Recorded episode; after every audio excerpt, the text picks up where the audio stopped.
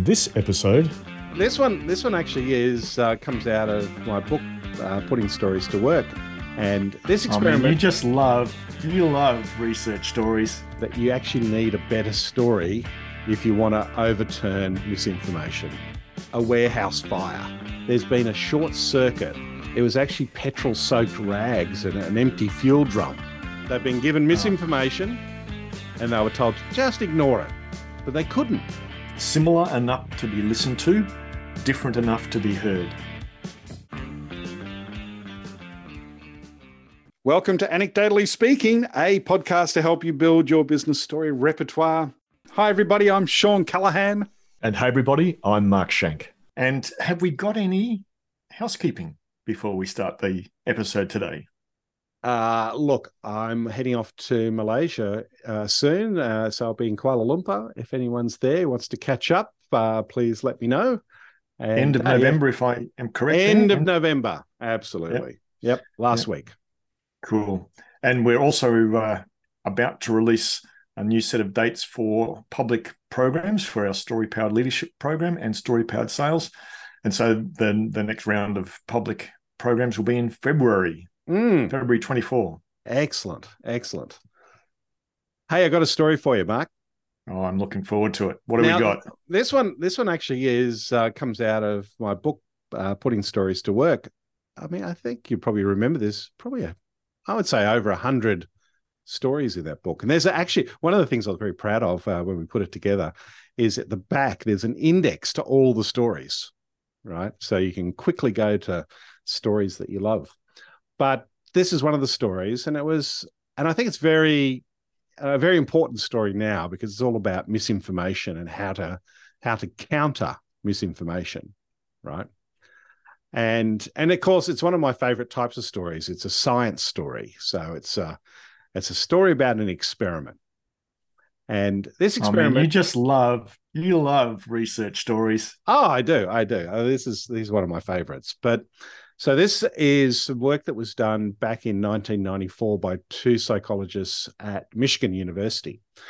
And it's really one of the first experiments that show that you actually need a better story if you want to overturn misinformation, right? You can't beat it with just facts. You've got to have a, an even better story to tell. So, you know, in a typical um, experiment, they split their participants into two groups. And the first group is sort of given a series of messages, sort of as if they were in real time about a warehouse fire. Right. So, you know, they're they're at their computers and they're seeing these messages come through from the warehouse fire. And uh, the first thing they learn uh, as they're well as they're watching these messages come through, they learn that there's been a short circuit at this warehouse, which was very close to a closet that contained flammable materials such as you know gas bottles and, and oil paints, right? And so you know people read that and go, oh, okay, so that's probably what started the fire. And then quickly after that message, they get a, a follow up that says, oh no no no, it was a mistake. Just ignore that. Okay. So that's first group. The second group is told exactly the same thing. You know, they're told about the the gas bottles and the oil paints, and and then they're told to ignore it. But then after the please ignore it message, they get another message, which is, oh, we actually found the source of the fire. It was it was actually petrol soaked rags and an empty fuel drum, kind of suggesting arson, right? And and as, as in our world, that is a better story. And well, what's interesting, they then got the participants uh, and asked them a bunch of questions about what happened at the warehouse fire. The first group, when they were asked, okay, what started the fire, just sort of said, oh, it was the short circuit and the gas bottles and the oil paints, right? No mention or told to ignore all that. And then the second group said, oh, no, it was the petrol soaked rags and empty fuel tanks that caused the fire. All right. So the first group didn't get the petrol soaked rags. No, they didn't get that information. All they got Right. was the short circuit and gas bottles. Oh, but it's a mistake. Ignore it. Yep. Yeah. Right. They've been given misinformation and they were told to just ignore it. But they couldn't. Even when they were asked what started the fire, they said it was the short circuit and the gas bottles and the oil paint, right? Uh, so just merely saying, no, no, forget that. It was a mistake, just doesn't do anything. And then, of course, the second group, they've given a better story. They're sort of saying, okay, we first think it's this. No, that's a mistake. Here's an even better story. You know, it was the petrol soaked rags and empty fuel tanks, which uh, gives a suggestion of arson, right? Gets yep. the gets the listener thinking. And anyway, it's quite a like it's it's like a whoa, I'm interested in that type of story. Yeah, yeah, That's exactly. interesting thing. Yeah. So you know, there, I, one of the reasons I love this type of experiment is that it just gives you that kernel of uh, idea about look, it's it's not good enough just to say to someone, no, no, forget that, or no, that was wrong, that's a mistake, because no matter how much you re- emphasize that it was wrong or a mistake is not good enough because the story's already taken hold. You know, the story virus is there, right? Um, so yeah, anyway, that's the that's the um, the story of the misinformation experiment. You're right, and so the um, the the second group have thrown away story number one about the short circuit, and they've replaced it with story number two, which was quite a you know quite a a, a kind of dangerous, exciting uh, uh, a story about potential arson. So yeah, yeah, yeah, and I'm sure there's no um, mistake or error in them choosing stories which are about danger and death, right? Because mm. these are stories we lean into, we love. Any stories are about that. Um, because we yeah, want to avoid us survive. It helps us survive. Yeah. We want to avoid danger and death. Yeah. yeah generally, yes. Now, um, what do you think? Listening to that story, what's uh, what's uh, things that jump jump out for you? Uh, look, I I think that story is a terrific uh, example of one of the, the key mistakes that people make, which is that once people have got a story in their head, they think they're just making statements, etc. Right? Yeah. So that I, I really like the the effectiveness of that story. One of the things that I that I that I really liked in your telling of that was when you said they were told to ignore it, but they couldn't ignore it. Right. Yeah. Uh, because of course it's it's attached to them emotionally now, not logically. Yeah. Yeah. It's so yeah, it is so interesting, isn't it? It's there's something enticing about a good story that it's so hard to let go of, right? And yep. uh, yeah, no, that's that's that's a good point. One of the things I was trying to do, Mark, in that, and I'm not too sure if I succeeded entirely, was that you know the two groups and the two stories are kind of similar, right? And and and it'd be easy for someone to listen to it and not really get what I was talking about, right? And and so that's why I kind of emphasize, you know, the two groups you know, I, and I try to slowly go through the fact that they were told a story in the first group and then just told to ignore it. Whereas the second group, they were told a story, told to ignore it, and then told a better story. Right. Yeah. So, so it's, it's, you know what I mean? It's like a, it's yeah. a very subtle difference between the two. Yeah. And I, I do, I, I, uh, so one of my, how to make that even better would be to make it absolutely clear because it wasn't uh, completely clear to me that it was only the second group that were told about the petrol soaked rags.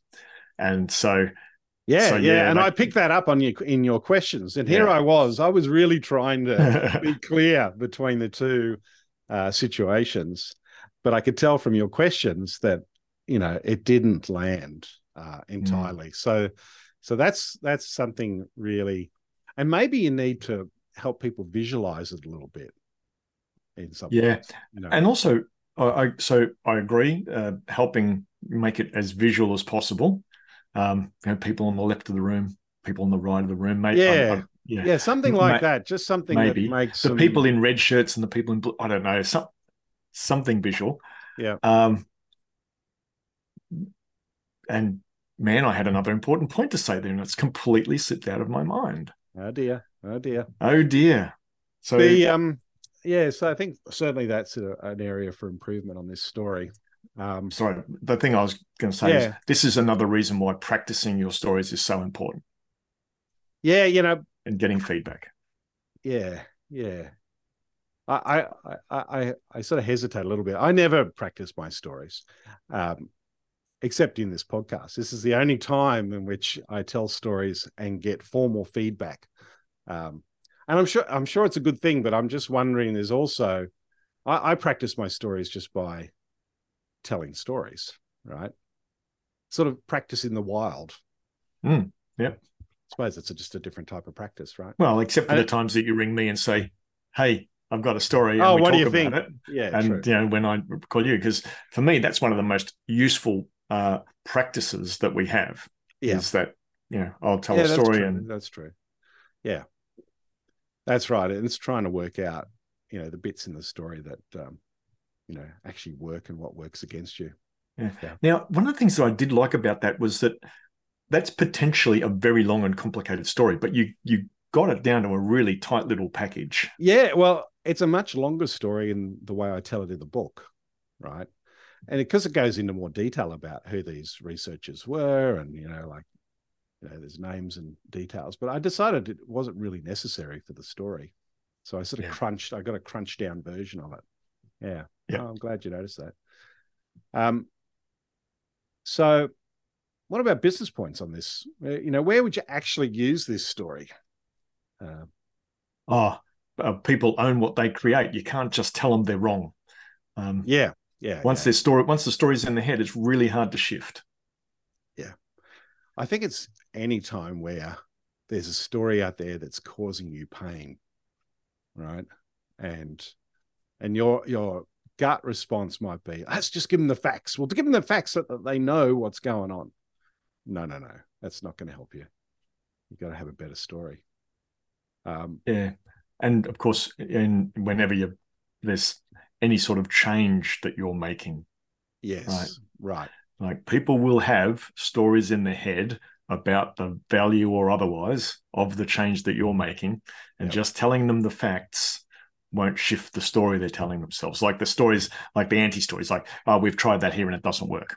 Um, yeah that's not the way we do things. Yeah, yeah. You've reminded me of um, of something that happened when we did that project for Rio Tinto. You know, the big internal refit of their mm-hmm. offices. And they were doing this global rollout, as you know, and and, and they were doing the refit up in Brisbane in the um, Queen Street building that they had, and the head of facilities, the big anti-story he knew he was going to face was, well, they've taken off, made it all open, you know, open space, and there's no place for us to, you know, store our gear. And he was particularly concerned about the, you know, all the PAs who were working. But they did something which was this is this is like creating a better story. He ran a prototype of the of the the change in another building, but it was in a much smaller building, just one floor. And he got the um, PAs from over there to come over to Queen Street. And then he got all the PAs, there's like 30 of them in this room. And he started the meeting. And of course, they all just jumped on this anti story of, we're not going to have space to do. Well, the PAs from the prototype area sort of eventually went, Oh, um, but we we've had some interesting experiences about that. Um, it's kind of like a spring clean, really. Um, just like when we first started, and then they started telling these stories of how there was all this redundant information and how it actually works better, and and all of a sudden this whole thing changed the the the energy, the uh, the attitude just changed from a whole bunch of people who are against it to a whole people bunch of people who are going, yeah, okay, this could be really good. You know, like they were all excited as they walked. He had, didn't have to say a word.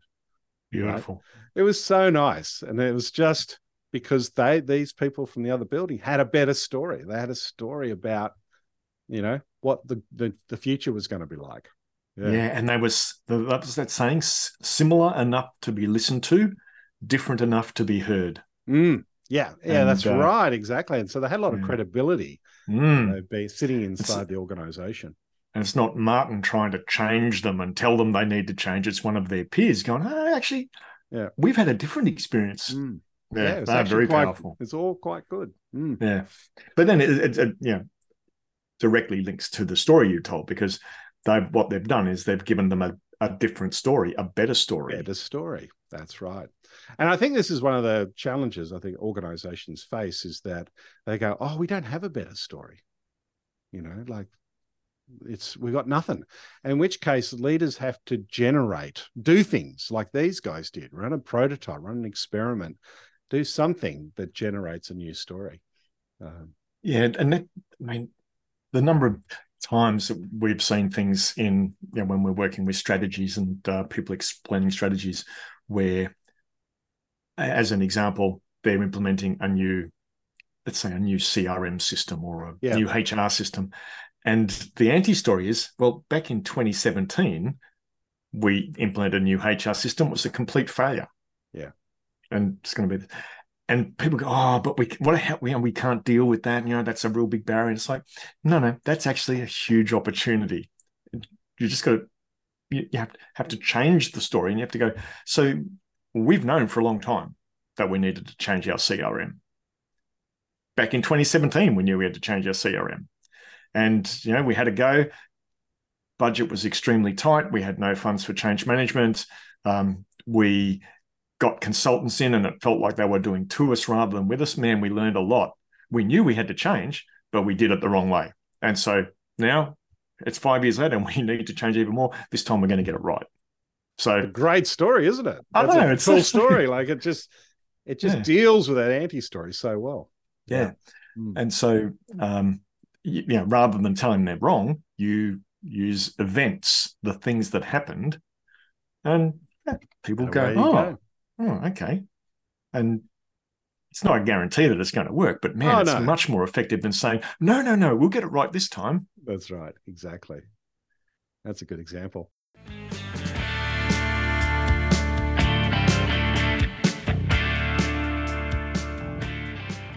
Uh, okay, let's give this a score, Mr. Mark. What do you reckon? All right. Yep. Um, this this is a really solid uh, business story. I'm giving it a solid seven. Solid seven. Yep. Yeah, I think it's a good business story. I'm going to give it an eight. Um, it will actually depend on just how often I actually tell it. So that's be interesting. It's somewhere going to sit between a seven or eight. Actually, I heard a lovely idea about, you know, these ratings. Uh, someone was sort of talking about rating films. You know how I, I have a bit of a Oh yeah. You know a preponderance to do that. But this person was sort of saying well you know like it's you can't compare one film to another. It, it all depends on the person's experiences and how they you know their background how they connect to the movie. But there's definitely top shelf movies second shelf movies and third shelf movies right? Like you can have a schindler's list on the top shelf Mhm. right next to you know some you know caddyshack you know no one can ever compare the two but they for you they might be top shelf movies right Yep. you give them a 9 out of 10 or a 10 out of 10 anyway i like this i like this idea this idea of so you know what we've just done there was probably given a second shelf story right Mm, Sort of- yeah. Yeah. Where would you put Cocaine Bear? it's not top shelf but it was very funny It was. It was hilarious. And so I'd put Cocaine Bear second shelf. Yes Um, one of my friends who watched it with me, man, it was on the floor. it was on the floor it was not even on the shelf at all i know yeah well that's it isn't it yeah, and different perspectives. Yeah. Yeah, no, that's true. So true. Okay, well let's let's wrap things up, Mark. Um, yeah, thanks everyone for listening in to anecdotally speaking, and of course tune in next week for another episode on how we're going to put those stories to work. So bye for now.